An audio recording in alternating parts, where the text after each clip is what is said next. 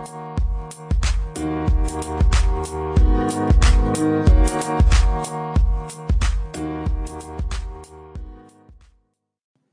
guys, welcome back to Level Up Experience. This is another episode of Reed Thinks. I go over some of my thoughts of public esports companies. You can also check this out at Podcast Game Consultant. There's two ways you can check it out. So one is podcastgameconsultant.com, or you can search your favorite podcast platforms. Thanks for being here. Hope you enjoy. Today we're going to talk about esports companies in the public markets because there's a couple of different layers I wanted to discuss uh, I think that public companies that are, I guess, air quotes, pure esports plays can give us a little bit of insight into what's going on um, with the industry over the past couple of years. And I do think for someone that maybe is fairly new to the esports space, uh, but it has a little bit of knowledge and a background in the finance space, it kind of gives you a quick, I don't know, overview or story as to what's happened with companies uh, over the last couple of years. Uh, so th- what, what this is not going to be is a company bashing sec- um, section. I'm not going to do that. Um, but it's just an overview of, of what's happened the last couple of years. So if you look at some of the price action of some of the public companies in esports, uh, it's been it's been a rough it's been a rough go over the last year year and a half. Um, so a couple a couple of these companies IPO'd end of 2018, early 2019.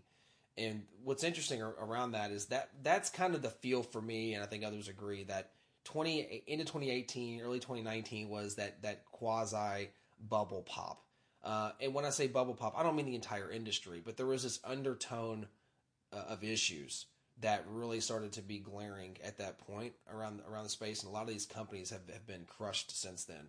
Um, so a few of these companies are down 60, 70, 80%. Some were down almost 90% uh, from their IPOs, um, which I, we'll get that in just a minute on a couple different things that's, that's pushing that downward pressure. But look, in the end, the market's talking. The market is saying, okay, what's your long term plan for profitability? And obviously, what they have shown so far is they're not, the market can't see the long term um, plan to, to get to positive EBITDA, to be a profitable company.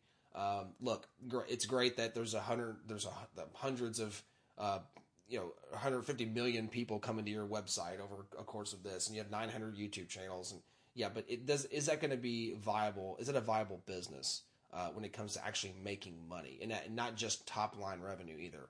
Um, so that's what the market has really said.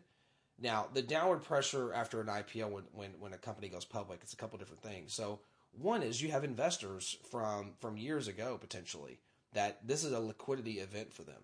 This is for if a fund was involved, this is an opportunity for them to take to de-risk, um, to take to raise cash for the portfolio. And look, these companies when they IPO'd were at, in my opinion, a ridiculous valuation, a ridiculous valuation, and the market obviously agreed with that, and no, and people would agree with me as well.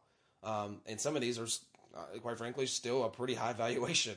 Um, obviously, it's come back down to earth a little bit, but um, that downward pressure is it comes from uh, you know past investors, which makes sense again for the de-risking. Um, so you've got that, plus you just had so much hype around the space that a lot of times you look back at different sectors over you know, over the last over the decades, is that when these sectors sector companies start IPOing, um, and you're seeing a lot of sell pressure, it's it's it's liquidity event, and and investors are getting out and de-risking. So it's it's nothing new, um, and just because an IPO goes down fifty percent doesn't mean that it's a bad company. Look, Facebook went down 50% um, within the first six, seven months. Shopify went down 60, we're, we're right around 30 to 40% the first few months, or first six to seven months. And look, they went on to what, 10x, 20x, 30x their valuation from there. So this happens a lot in other sectors. So it doesn't mean just because they're down 50% plus doesn't mean they can't make it. But what, what are these, what are these pure play esports companies? What are they going to do? How are they going to turn their business model and pivot? So you know that's obviously on the management team. They're going to have to figure that out. Um, now, the other issue is a lot of times with new sectors and um, companies in a, in a new in a fairly new space, from a sense of you know being a commercialized, um, the first wave of commercialized companies in the space, um, they're kind of the you know kind of the guinea pigs per se, as far as all right, here's our business model, here's what we're doing, and then the market's like nope, and it gets rejected. So what I do think is you have kind of maybe this this 2.0 of, of other companies coming in behind saying, okay, we've looked, we've seen what these other entities have done that hasn't worked out. So here's what we're not going to do. So I do think the market's going to learn from uh, the issues of the past couple of years. Right now, I would say, I think, and I would think most would agree that right now we're in this consolidation, we're in this merger and acquisition um, kind of part of the space. And you know assets are cheaper obviously than they were a year year and a half ago. So you're gonna you're, you are gonna have activity.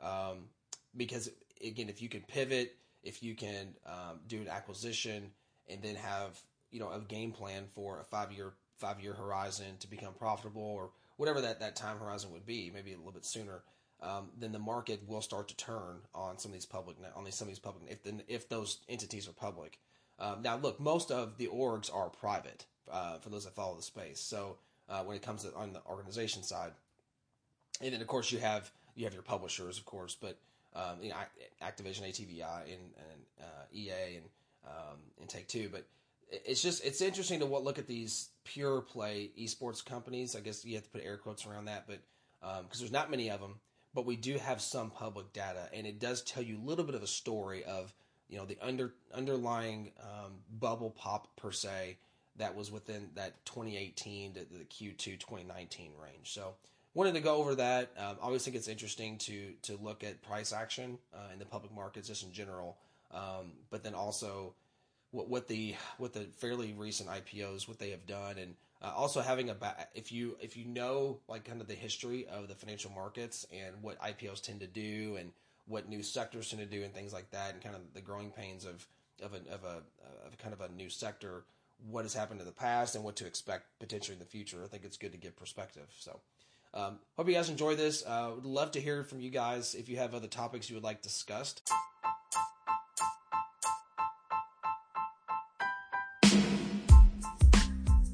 Hey guys, hope you enjoyed the episode. Just want to thank everyone who has done a five star rating or review. If you enjoy the content, this is a way to get the word out about the level up experience, and I really do appreciate it. A couple things if you want to get connected uh, outside of the podcast, um, we do a live stream on YouTube and LinkedIn. So just search Level Up Experience on YouTube uh, to be a part of the live stream there. We also do LinkedIn Live, as mentioned. Search my name, Chris Reed, C R I S R E E D, to get notifications on either platform. Thank you all for all the support, and we'll see you on the next episode.